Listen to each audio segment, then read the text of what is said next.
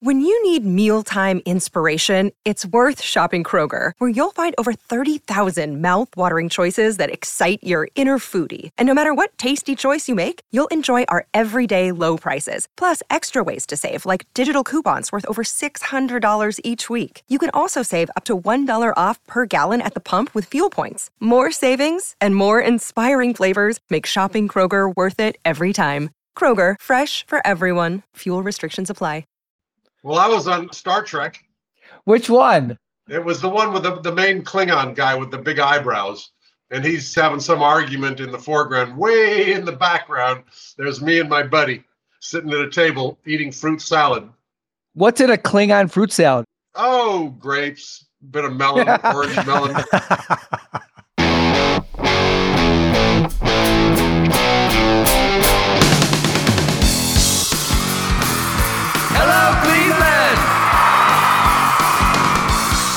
Turn your speakers up to 11 because it's time for Too Much Effing Perspective, the podcast that asks musicians and entertainers to relive their most spinal tap moments when nothing goes right and everything gets kind of weird.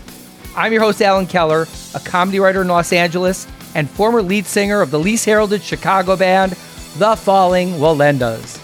And I'm your co host, Alex Hoffman, former tour manager for Radiohead and former lead singer of the least heralded Milwaukee band, The Vainglorious. Our guest today is 2002 Rock and Roll Hall of Famer and six time Grammy winner, Stewart Copeland from The Police.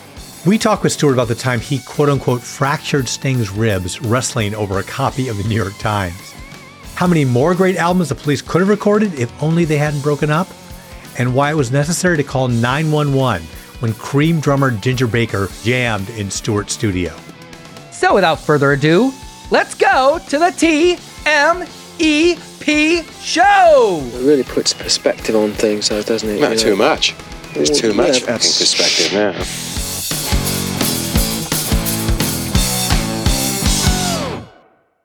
Alex, in one of our recent episodes, the one with Devo co founder Jerry Casale, he talked very honestly about his contentious relationship with bandmate Mark Mothersbaugh.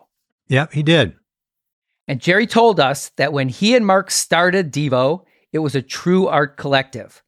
But as Devo got more famous and Mark became the face of the band, Jerry said Mother's Mothersbaugh got a case of lead singeritis, as Jerry called it, and began Right. to make more and more decisions without consulting his partner. And the music suffered. It obviously caused a rift that really never healed. Jerry made that really clear in the stories he told us. And you and I were both surprised when we learned that those guys still actually play together.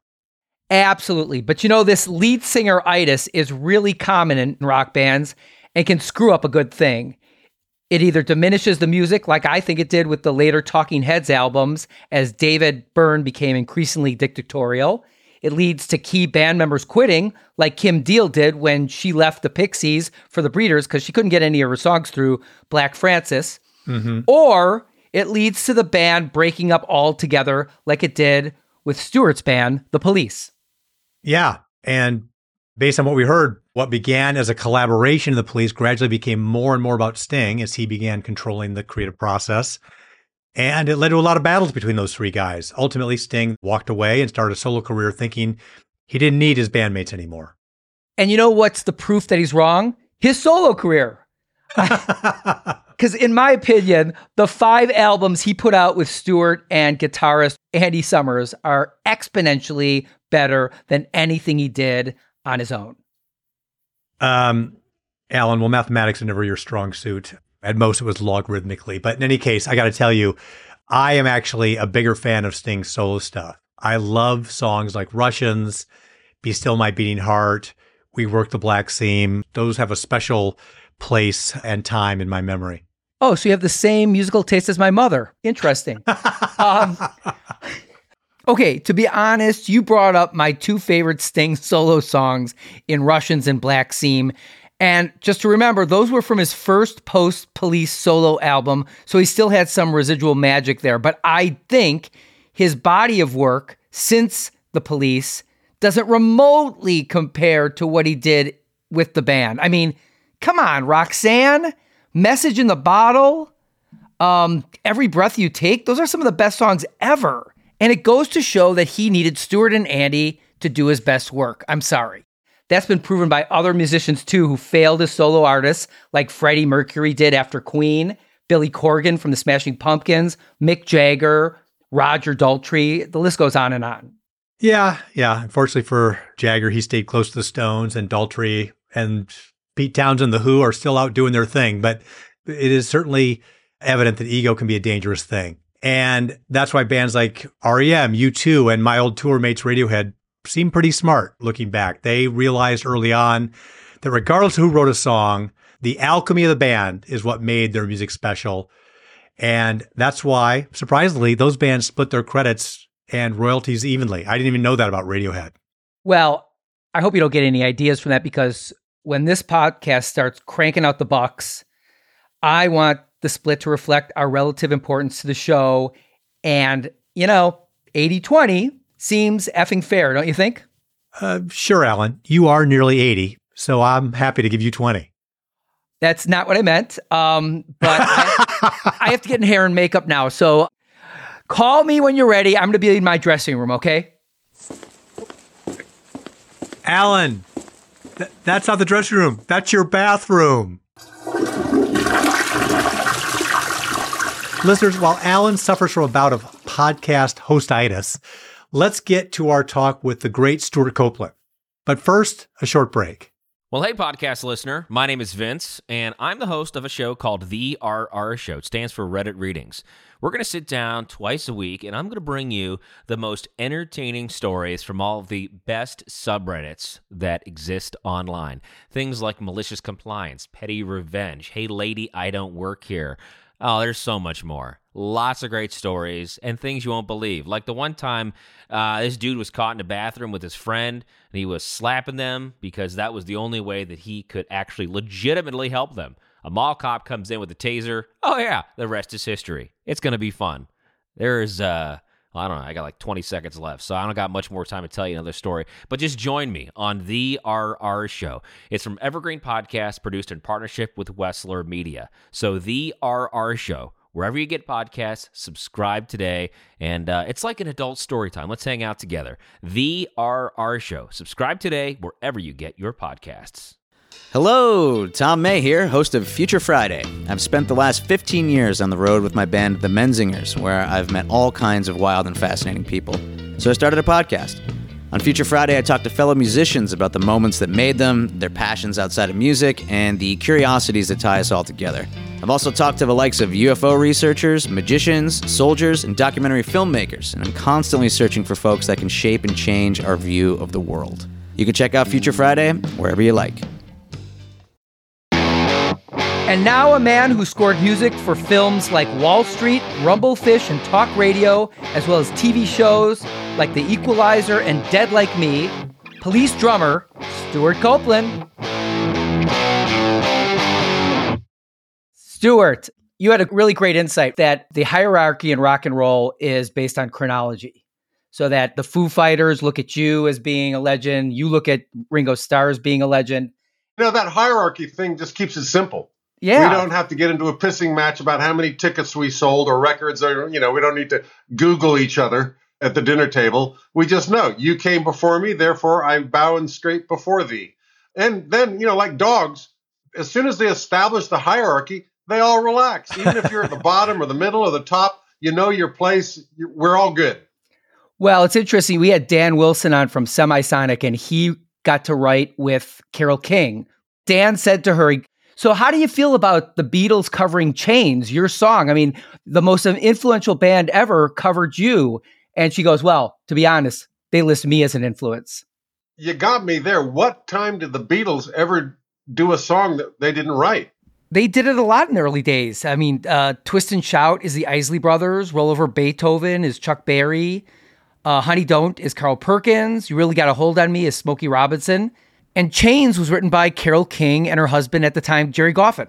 Chains, my baby's got me, Me locked up in chains. in, good. Yeah, but wait a minute. Was Carole King even born then? Carole King's way before that. She did Respect, Get Aretha Frank. here. Yeah. Oh my God. She's now done. I got some respect. I, I only ever heard of her in the context of the early 70s, you know, her own solo album she came out with, which was Boring. and now she wrote Respect.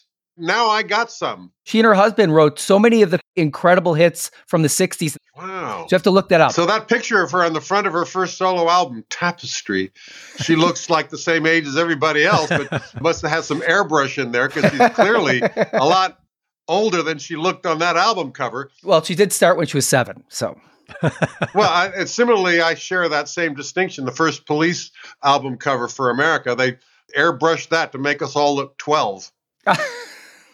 really? Outlandos? Well, look at that Outlandos d'Amour. There we are, all, you know, like three tweens. Listeners, this is Alan here to fact check myself. Very embarrassing that I would tell Stewart Copeland from the police that Carole King wrote Aretha Franklin's hit Respect.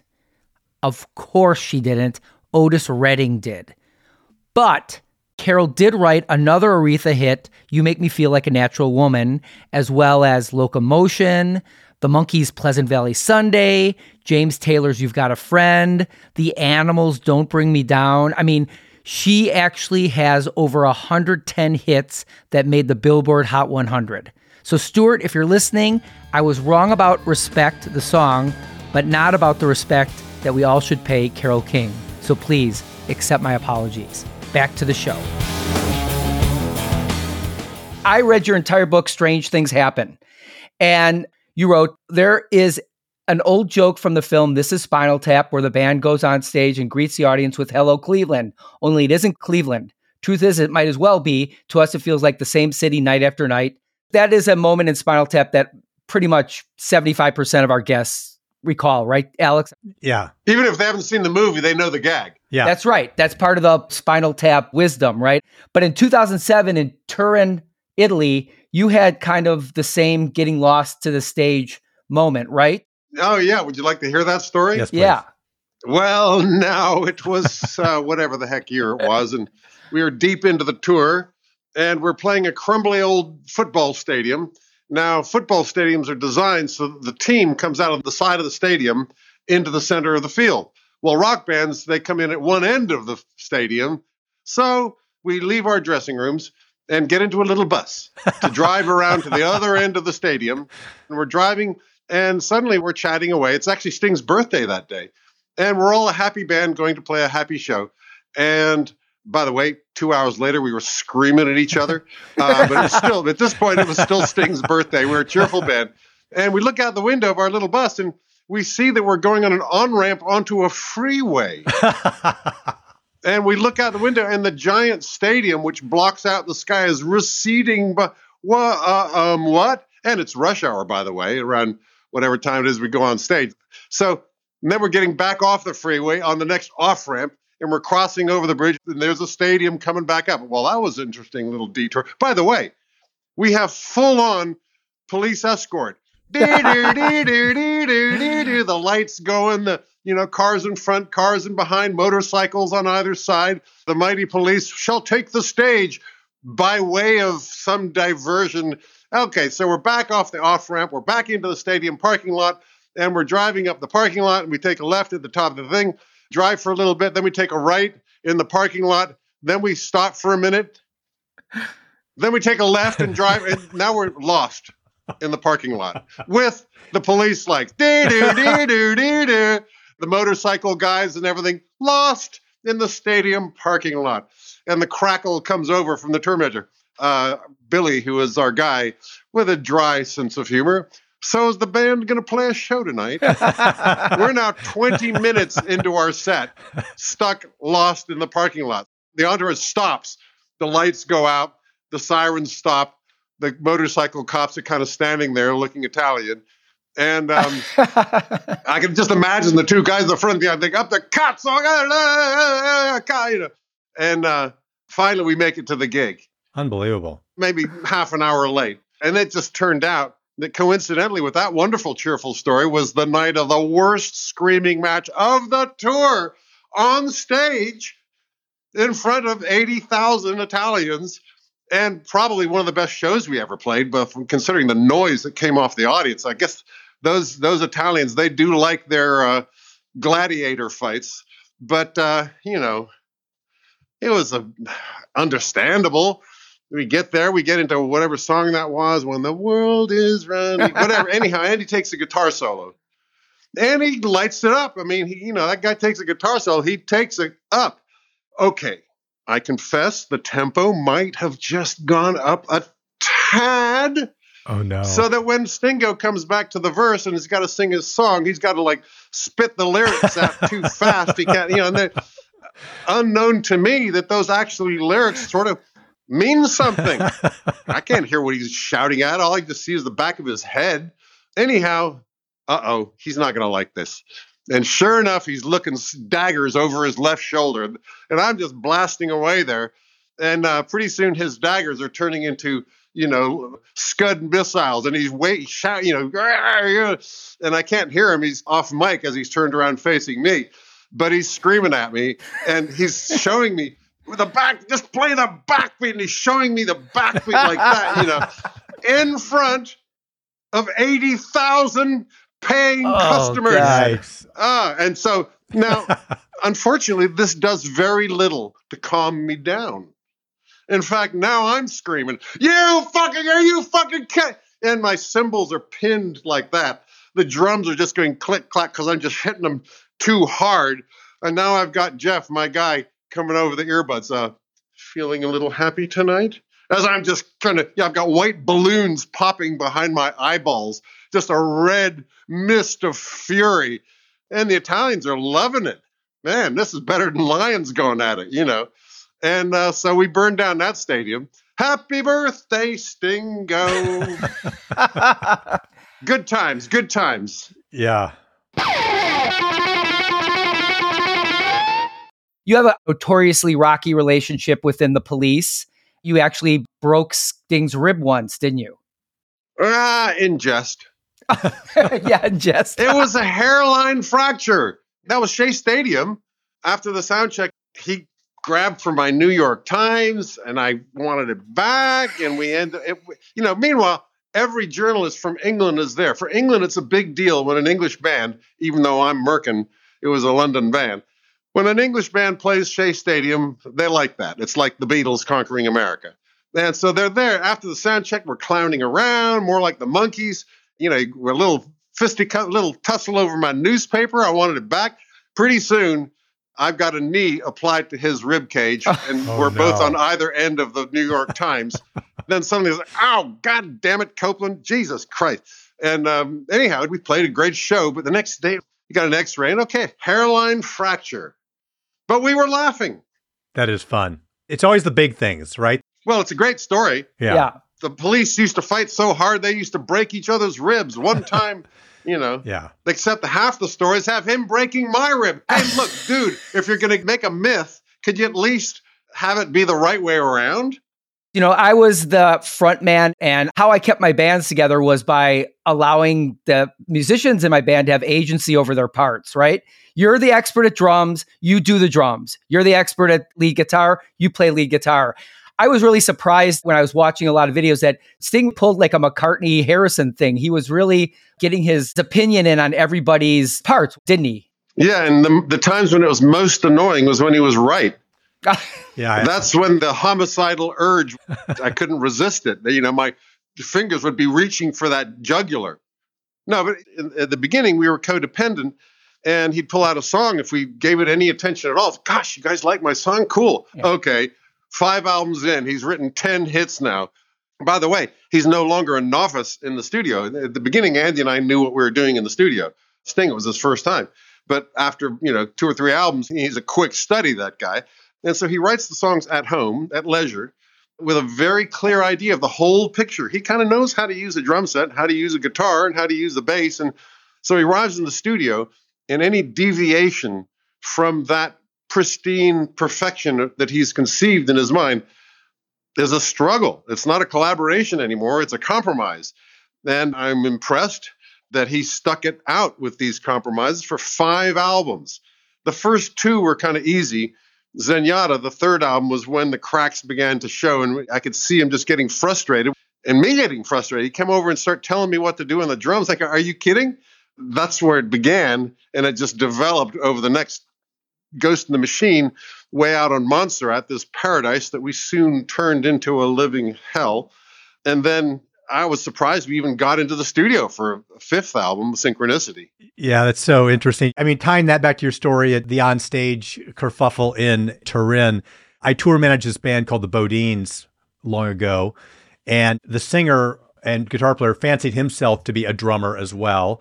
And so I remember the drummer telling me on the side, saying, you know, when Kurt, the singer, puts his foot back behind him and he's tapping on the stage, it's not because he's digging the beat. He's trying to be my metronome. So, um, Yeah. heard that kind of story before. Oh, yeah.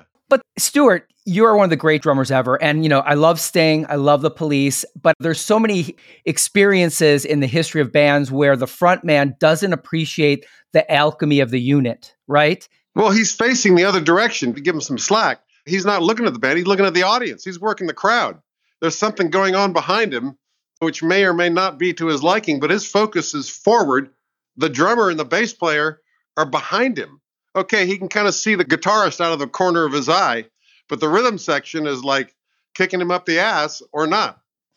I love it. I, I was watching your documentary and I can't remember what the song is, but it looks like a, an old Charlie Chaplin film. You guys are playing the song so fast, nailing it. But I'm like, is this sped up? Because this is incredibly, let's say, energetic. Yes. Well, there's one shot of Andy looking, and you can quite clearly see the words coming out of his mouth.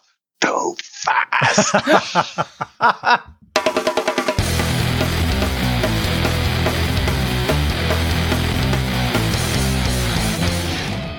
the crux of the movie, this is Spinal Tap, getting back to our thing, is that this is a band that's overstayed its welcome. And the police obviously did not overstay their welcome. They ended at their peak, right, with Synchronicity, their fifth album. I'm just wondering, you know, a lot of bands kind of keep going into the sunset and start churning out inferior material. How many more albums do you think you guys could have cooked at that quality? None. Really? You know, we worked it, we did it, it was perfect. And when we came back 20, 30 years later and pulled it off the shelf, it was untarnished. Mm. And of course, we drove each other nuts straight back into it. At first, we're thinking, ah, we're older, wiser now. Mature. Yeah, mature. There you go. But no, straight from the first rehearsal, we're wondering what planet that other guy's on. Oh, wow. That's amazing. And by the way, when we get out of the band room and we go for dinner, get along great. Always have. It's only the music, which is weird considering the only thing we ever argued about was the music. Well, I'll quote you Sting and I can be good friends as long as we don't talk about music. really, that's the way we are now. That's why Yeah. there's no more police tour because I enjoy getting along so well. Yeah. That is so funny because I read your book last night and I'm like, is this 2007 or is this 1984? It's the same stuff 20 years later, right? Well, which book are you talking about? My current book, Police Diaries? Not the current book, Strange Things Happen. Okay, strange things happen. All these stories of the reunion tour. By the way, my current book is about the time before that, the starving years. And that's about 1977, 78, uh, with a little of 76, when we didn't have any of those big songs. He hadn't started writing yet. Andy joined about halfway through that. We were already at it for a year before we ran into Andy.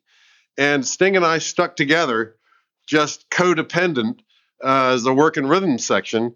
And before we had the music that we were going to play, we hadn't figured out the reggae thing. He hadn't started writing songs yet. But just as a rhythm section, we had a pocket that is the holy grail of all ensemble playing.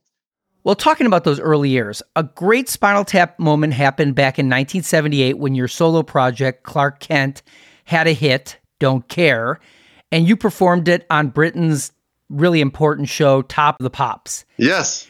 And of course, you don't actually play live on Top of the Pops, you mime your song. And so you had Sting, Andy, and your brother Miles performing with you in masks. And gorilla masks, because it was a secret identity. Nobody knew who Clark Kent is. That they're wondering, is it Frank Zappa? Is it, you know, whoever? And it wasn't. It was the drummer in this dodgy fake punk band uh, going nowhere called the police. Um, You can Google it, Top of the Pops, and old Stingo's there and Andy too, and you can spot him right away. No gorilla mask can conceal that charisma. well, now they made a game show out of that, The Masked Singer. So they that's right. Yeah, ripped you off forty years later. Whatever. That's right. We were before our time.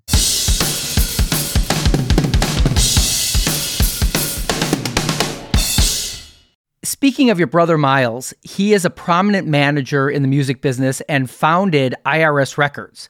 And your late brother Ian started a booking agency, FBI, Frontier Booking International. And with you being a recording artist, you three basically made up a vertically integrated music conglomerate. That's a unique relationship. How'd you guys get along? I got along fine with both of my brothers. Ian, I was probably closest to. He was the next sibling up.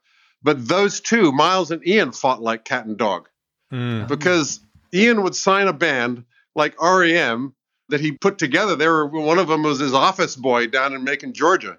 And he goes to Miles, look, you got to sign this band. And Miles goes, I don't get it. I don't get it. I don't hear it. I don't get it. If you're not signing REM, I'm not booking Squeeze. and uh, Miles would sign these bands to his record label, and Ian said, I'm not booking that. You're kidding me. I'm not going to call up any of my promoters because this band sucks.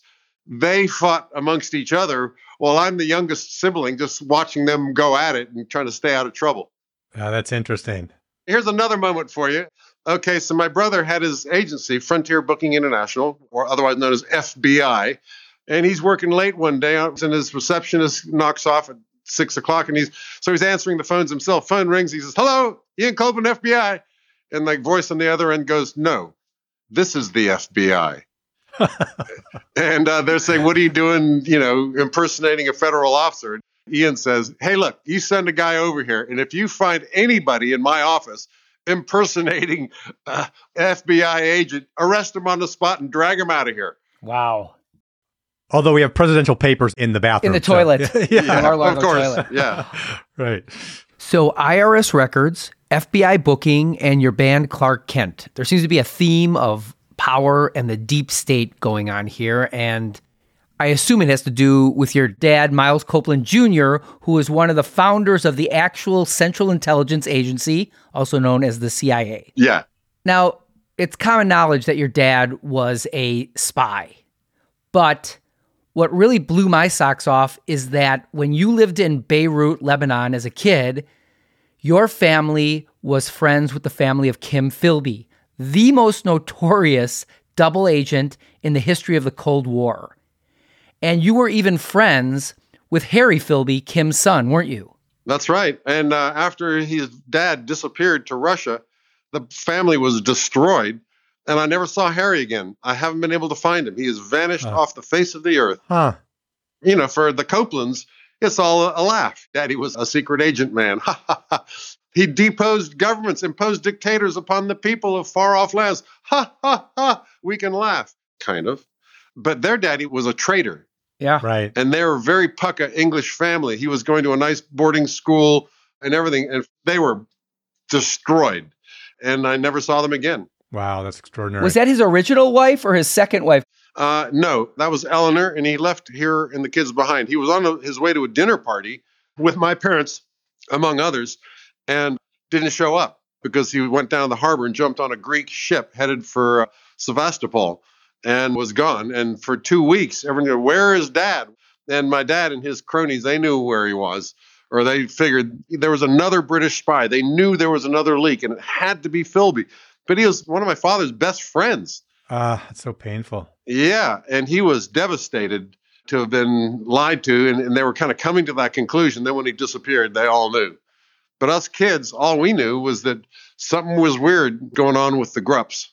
Wow. That is so incredible. I mean, that is a crucible moment in the Cold War, and you were right there. That's jaw dropping to me. Um, did your dad have any Cold War Spinal Tap moments that he shared with you that you could share with us without having us all murdered later? yeah, I could tell you, but I would, then I would have to kill you. Uh, Go for it. Okay, here's one. Uh, it was actually before I was born. Okay, but cool. my mom is pregnant with my brother Ian, and my father he was in Syria, in Damascus, Syria, and the colonel who they had installed as uh, El Presidente was beginning put on airs and thought that he was actually in charge of the place. Mm. And it was starting taking calls from the Ruskies whose job was basically they didn't build anything up. Their job was to destroy our network of potentates, dictators, despots, and assholes so that we could have the oil coming to the west rather than north to the east. It was all about the oil. There was no morality, Hmm. there was no introducing democracy, none of that. It was the oil, period. Let's keep it simple.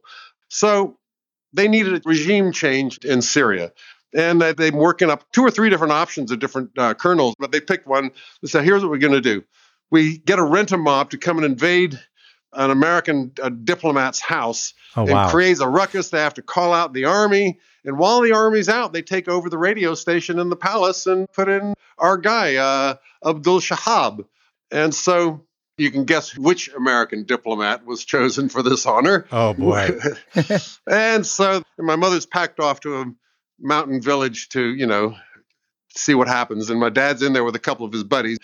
And the Renomob's late, and then shots ring out. Oh, wait, wait, wait, wait, wait, wait. They got guns? Uh, that's not what we paid for. Uh, and so it's getting violent, and there's, you know, Unscripted. yeah, they're in the house there, and there's shots coming through the window. And my father's on the phone with Beirut, which is on the phone with Washington, and he's talking about what's going on. You know, guys, guys, this is out of hand, but I, I got to hang up now. They're shooting at me personally.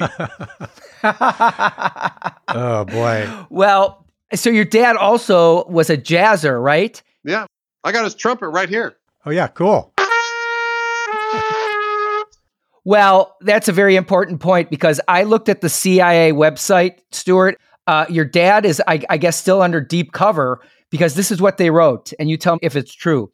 Miles was fairly successful scoring gigs, playing with, and composing for the likes of Ray Noble, Benny Goodman, Glenn Miller, Stan Kenton, Dave Brubeck, and Buddy Rich. I do not believe that all of those names are true. Uh, and he would probably have been more proud of the Dorsey brothers. Hmm. The only other one that's true is um, Glenn Miller, which was brief. And for my dad, that was sort of like a credit of playing with the Bay City Rollers or something, not bragworthy. But the Dorsey brothers, he was very proud of that.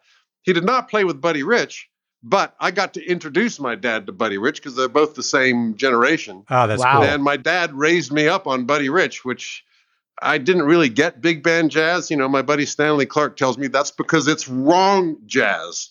Hmm. White big band jazz is wrong jazz, uh, except for Buddy Rich. And so I was able in later years to take my dad to see Buddy Rich at the Ronnie Scott's Club in London. Amazing show. He does his thing. Then his band are all young Juilliard cats, you know. Then we go backstage and all of Buddy's band are all lining up to get my autograph, observed by my father. and for my father, that was okay. My son is worth some. Okay, I get it. He's made it. Yeah. Yeah, he's made it. But then him and Buddy, two generations older than anyone else in the room, they're head to head talking about asshole club owners and band leaders that they both knew. And, you know, so they got along really well. But you have forced me to divulge another distinction and brag in my life. How many drummers can you name who have given their autograph to Buddy Rich? So Buddy Rich asked for your autograph? Anything? Anybody? Yeah. Wow. He looked like he was chewing on a gerbil at the time, and it was for his daughter Kathy. oh, boy. Well, he's a notoriously prickly guy. Have you ever seen any of the videos of him? Yeah, yeah, yeah. Pitching yeah, out his of band. shouting at the band. so this happened at the Grammys? Yeah, uh, you know, the melee backstage, everyone's standing around. Here comes Buddy Rich. There's Buddy Rich. Oh my God, I'm a, he's walking this direction. I'll just stand here and I'll be cool, be cool, be cool. He's walking up. He's walking up. He's walking up to me, and he's talking to me. I can't even hear what he's saying because you know it's Buddy Rich for God's sake.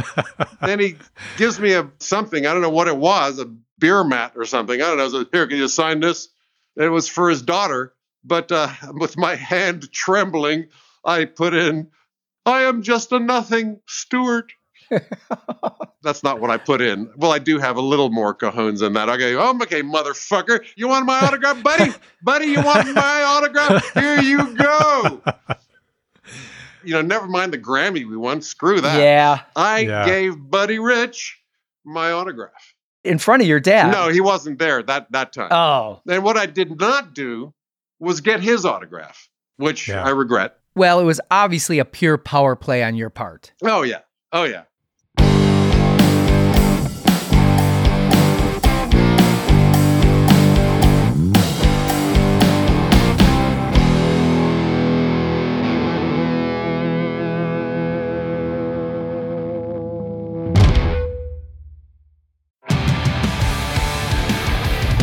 What's up, everybody? I am Finn McKenty, host of the Punk Rock MBA podcast, part of the Sound Talent Media Podcast Network. My podcast is all about doing what you love for a living, and every week I sit down and talk to people who have done exactly that. For example, musicians like Tommy from Between the Buried Me, Matt from Periphery, Lil Lotus and Shinigami, among many others, photographers, artists, designers, YouTubers like Glenn Fricker and Sarah Dici, and I unpack exactly how they got to where they are today with the goal of helping you do the same. So if that sounds cool, you can listen and subscribe at soundtalentmedia.com, and I'll see you there. Hello, everybody. I'm Bruce. And I'm Nolan, and this is the Corner of Gray Street podcast. As longtime Dave Matthews Band fans, we set out to create a podcast to dive deep into the past, present, and future of DMB. Not only do we recap and review shows within an ongoing tour, but we revisit past shows from throughout the band's history, conduct interviews with a wide variety of guests with ties to DMB, and create unique and exclusive content like our Concerts on the Corner series. Whether you're a fan of the band or just a fan of great music, we think you'll find something you'll enjoy. We can't wait to see you on the Corner of Gray Street.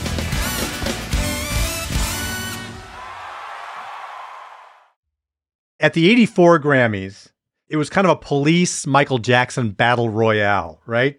Synchronicity was nominated for a Grammy for the album of the year, as was Thriller. Oh, hang on. Let me just check my Grammys here and see who won. Yeah. Podcast audience, this is an audio of Stewart looking at his Grammys. Michael took that one for Thriller.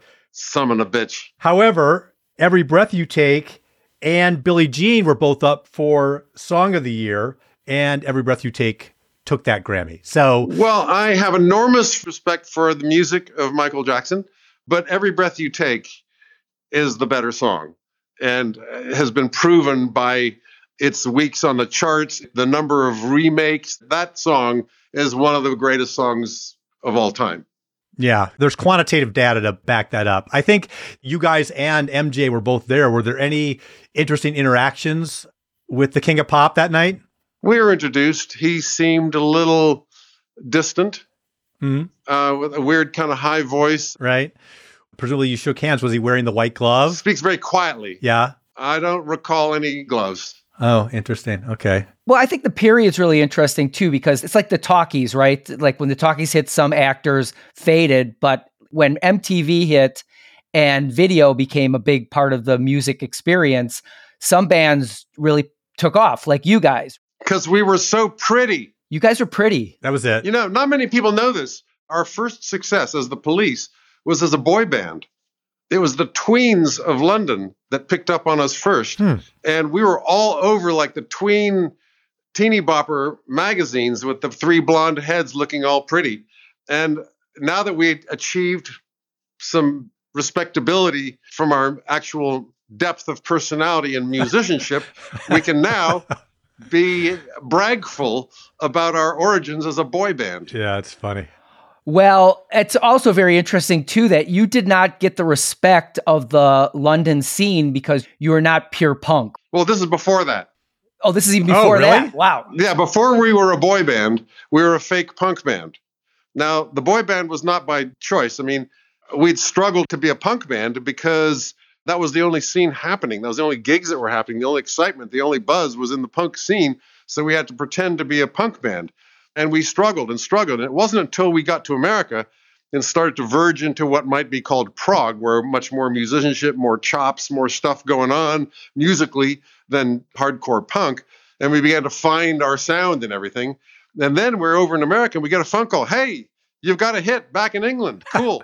and we get back to England. And this is also recounted in my new book, The Stewart Copeland Police Diaries, where after all this struggle and travail, we get back to England and we finally have achieved success.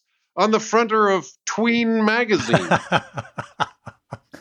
That's hysterical. That is awesome. We had Joey Santiago from the Pixies on, and he's very turned off by the entire punk genre because of the orthodoxy. I mean, you think it's this Oh, yeah. individuality, free spirit, Nope. be yourself. No, it's a rigid set of rules. Absolutely. And the police didn't fit that. Well, we tried. You tried. Well, they busted us because when Andy joined, he made the big step, which was to cut his hair, which was a big deal. That was you're leaving all that you knew before. And the next time you show up with short hair instead of long hair, you have joined the enemy. right. You have become one of the Thargons, who are the barbarians at the gate. And so when Andy joined the police and he cut his hair, we did a show with actually two guitarists. It was one of the few shows we played with both guitarists. And he comes out on the stage. He got the right hairdo. Cool, cool, cool. But he had not yet adjusted his collection of pants. he went out there with short uh. hair and bell bottoms. Oh, oh, boy. no. That is too funny. Unbelievable. So you're like in my favorite period in music history. I think 77 to 80 is just unbelievable. And I'm wondering how that impacted the police in terms of raising the bar of what you had to put out. Like, I'm just going to read you in 79, NME put out the best albums of the year. This is a sample. Obviously, Reggatta de Blanc, which is my favorite police album. Fear of Music, Talking Heads, Squeezing Out the Sparks, Graham Parker, Oh, yeah. XTC Drums and Wires, The Jam, Setting Sons. This is one year.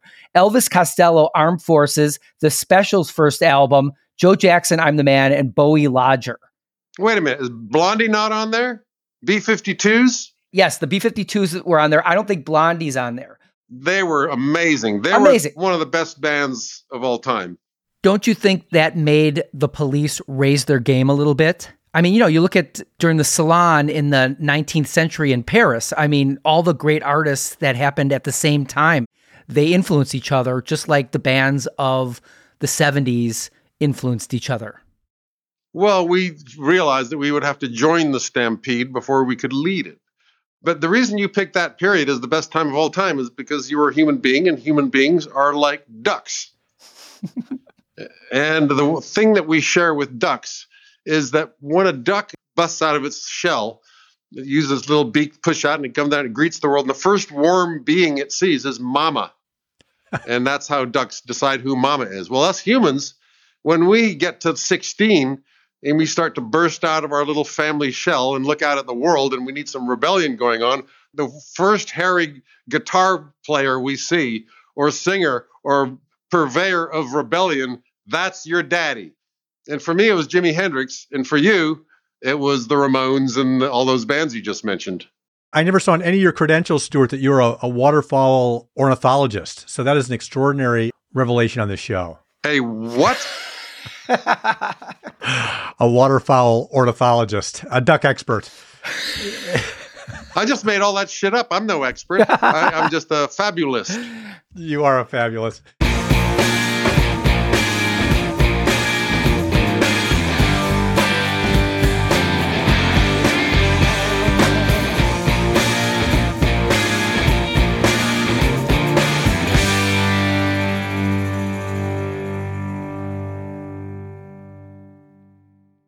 So you and I, Stewart, were both tour managers. Oh, yeah. I love this joke from Monte Melnick, who was the Ramones tour manager. He said, You know what the difference is between a tour manager and a toilet bowl? Oh, dealing one asshole at a time. Toilet bowl only takes shit from one asshole at a time. That's exactly right. That's right. Yeah. So, can you share a crazy story from when you wore the two hats of both drumming in the police and tour managing the police? Well, tour managing the police in the early days was all about just booking the trucks and dealing with administration and booking the gigs and selling records off of my big brother Miles's phone book. He had a record company and he would let me go in there and use his phones and more importantly, his Rolodex and of course his advice and stuff. But basically I was in there hustling. And uh, we take the ferry from England over to Holland and we place a couple shows with the electric chairs and the damned. And then we're coming back and Sting and Andy are on the bus and I'm in the customs shed doing the paperwork, the carnet. You have Right, to declare right. every piece of equipment, its serial Yeah. number, its value. They check it going in, they check it coming out. This is before the common market. It was such a pain. I'm there doing the paperwork, and there's a hassle. And oh my God. And I look up, and in the, the customs shed has got a window behind the guy. And I look, I can see the ferry is leaving. Oh, Hello. Uh, well, I guess I just missed the boat. Oh, damn. So Sting and Andy are on their way home, and I'm stuck in Holland. I get on the next ferry, and it's like a three hour, whatever ferry ride. Then I get to the British customs shed, and oh, alone. First of all, I'm American. What are you doing in England? I live Right. here. Where's your work permit? Um, dog ate my work permit. and by the way, that guitar you're carrying, I was carrying one of Andy's two guitars. Mm. What guitar is that? Now, is this the Strat or the SG? I don't know. Customs guys don't like that. No, they sure don't. There's not much funny about that story, uh, but it's a story. yeah, well, you know, I've had the experience of crossing with bands from the US into Canada, for example. Oh, yeah, same thing. Yeah, very much the same thing. And I remember being with Radiohead crossing from uh, Detroit into Toronto, you know, being at the customs booth in the middle of the night. Everybody had their papers, fortunately, in place. So we weren't getting any hassled. But our bus driver, as they gave passports back, they're calling everybody's full name. And this is where you learn the full names of all your Well, yeah, crew. right. Yeah, yeah, yeah. Cornelius? You're kidding. yeah, yeah. Tom, Edward Yorke, uh, Jonathan, Richard Guy, Greenwood, etc. And the bus driver, they held up his passport. They said John Wayne Morgan. Ah, And the whole band just starts to sort of titter in the background, like we have John Wayne driving our bus.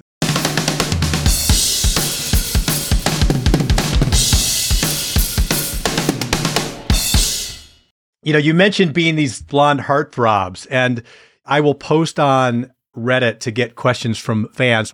So I posted in the police subreddit, what should I ask Stewart? And Matt Sean Ryan 20 commented, ask him if the police really dyed their hair blonde to be in a chewing gum commercial. And I know the commercial happened, but it sounds like you guys were already blonde. Well, I was kind of dishwater blonde all along. When I was a kid, I was platinum blonde. But, you know, as with my children, they all start out platinum blonde. By the time they get adulthood, they're kind of dishwater. Hmm. So I stuck my head in a bucket of peroxide and uh, bleached it because that's what the punk thing was, you know, so I could look like Billy Idol. Right. The other guys were not convinced until we went to do the famous Wrigley's chewing gum commercial. And the art director says, uh, we need a punk band. Part of the gimmick of the image was the, the agent's on the phone. He's got, you know, a punk band chewing up his office and whatever, whatever. And he pulls out a stick of chewing gum and everything's fine. okay, well, we need a wilder looking punk band. Let's peroxide all their hair. So they stuck Andy and Sting's head in a bucket of peroxide, and so was born the three blonde heads. That is nuts. That's awesome. I want to ask you one more question. I was in a band called the Falling Wallendas. Cool name. Thank you. And our drummer was a guy named Todd Zuckerman. You may know him. I think you judged a competition with him at Guitar Center or something. But, anyways, I wanted to get a geeky drum question. This is what Todd asked, and I had to actually go on Google Translate and go to the drummer input to figure this out. But he says, Why did you go with two different hoops on your 70s chrome over brass pearl snare drum? Die cast on top, triple flanged on the bottom. To me, I don't know what that means, but that was meaningful to Todd. I know exactly what he means. and uh, that same drum is right here. Your folks can't see it, but uh, here it is. You can hear it. wow. That snare drum right there is the one that I played in Curved Air all the way through the eight years of police on every police record, on every police tour. Amazing. And I do not know. I've got a picture in my book, Police Diaries by Stewart Copeland, uh, whatever it's called. Uh, thank you. Um, Ah. there's a picture of me in my home studio in 1977, and there it is in the corner over there. I, so I, I know that I had it in 1976, and I still got it in the year of our Lord 2023, but it just had a sound, and I don't know why it had two different hoops. And I would lose sleep. You know, am I going to lose this drum? Oh my God, it's the only one. Whenever I'd break a skin during a show and Jeff would switch it out, and I got the other one, which is supposed to be the same, but it just ain't the same. So eventually, when Tama Drums said, Hey, let's do a signature snare, I said, reproduce this. And I sent the drum over to Japan, and they analyzed the metallurgy, the angle of the rims, every aspect of the drum, and they would send me prototypes. Nope, nope, nope, nope, nope. till finally they got it. Hmm. And uh, I sleep well at nights because I've got 10, any number I want of this drum, which is for sale all over the world. In fact, here it is. That's it. Before we let you go, Stewart, I got to ask you about one of my favorite bands, The Doors. Oh, yeah. When I was in junior high school, they were absolutely my favorite band. You were out with, if I'm not mistaken, Ian Astbury from The Cult as the singer, right? Original Doors members Ray Manzarek and Robbie Krieger, and you were on drums. And I think there was a lawsuit from John Densmore, the Doors' original drummer at that time. There's got to be a Spinal Tap moment from touring with the legendary Doors. Well, I was a big fan myself. They were my daddy.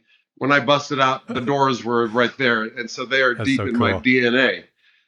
And uh, to play with him was a huge honor to be sitting there with, with Ray Manzarek, just playing that keyboard parts and Robbie. I'm playing with the doors. I can, and it sounded just perfect. And Ian Astbury actually was doing a pretty good job impersonating uh, Morrison. I couldn't believe it. One problem was that I was so absolutely the wrong guy. Much as I grew up on Densmore, I'm not him. And I got my own thing, which by that time was so established that I'm kind of tough for me to be somebody else. And Densmore does trance. He just gets a groove going and it just carries you forward. Me, I do explosion. And so it didn't fit. We were not a good match. And honored as I was, we were not a good match. Huh. And so it didn't last long. And then Densmore started his suit, which meant that the whole use of the band name was a problem. And they called me into court as a witness for Densmore, but it was all resolved. But they have their differences. And sadly, Ray is gone. Robbie is in excellent shape. And so is uh, Densmore. I feel like Robbie and John may have reconciled at this point. Yeah, they have. Absolutely. Ray was a difficult personality. Why, you know, complicated man, not Mr. Cozy. And I'm sure without Ray around, no reason for Robbie and Densmore to not get along. Yeah. I used to live in West Hollywood, one block below Sunset Boulevard, and I once took a too fast of a left turn onto Sunset and almost ran over Ray and Dorothy Manzarek. So I'm glad I didn't What do you take know? out a door that time. But Yeah. You've been with a lot of difficult people, like you were friends with Ginger Baker, weren't you? Uh, yep. There's a difficult man. Beware, Mr. Baker. if you go on YouTube and check out Stewart Copeland, Sacred Grove, and you will see me jamming with Neil Peart, with Stanley Clarke, Snoop Dogg, and Wow. whatever. And one day Ginger comes over, and I got him on the drums, and he's all grumpy. He plays like about a minute, which I had my cameras rolling, and I'm accompanying him. I, it wasn't until I played back the tape that I realized what meter he was playing in. and uh, there's a little clip on YouTube of him and I for one minute. I got one minute.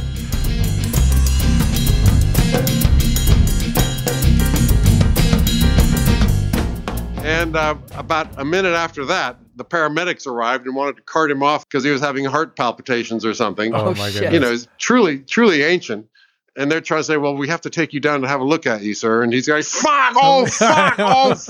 I get no fucking ambulance. Fuck off with your hospital. Oh, Just so everyone goodness. knows, Ginger Baker was the drummer of Cream, and he's kind of a notorious figure in, in that if you read anything, he disses pretty much every other drummer that ever lived except himself. And, his- Yeah. and he was a fantastic drummer. Well, he was kind to me. Good. That's nice. He called me young man. And uh, Ginger can call me whatever he wants. he probably heard that Buddy Rich asked for your autograph. Yeah, right. Yeah. Exactly. You got the Buddy Rich armor.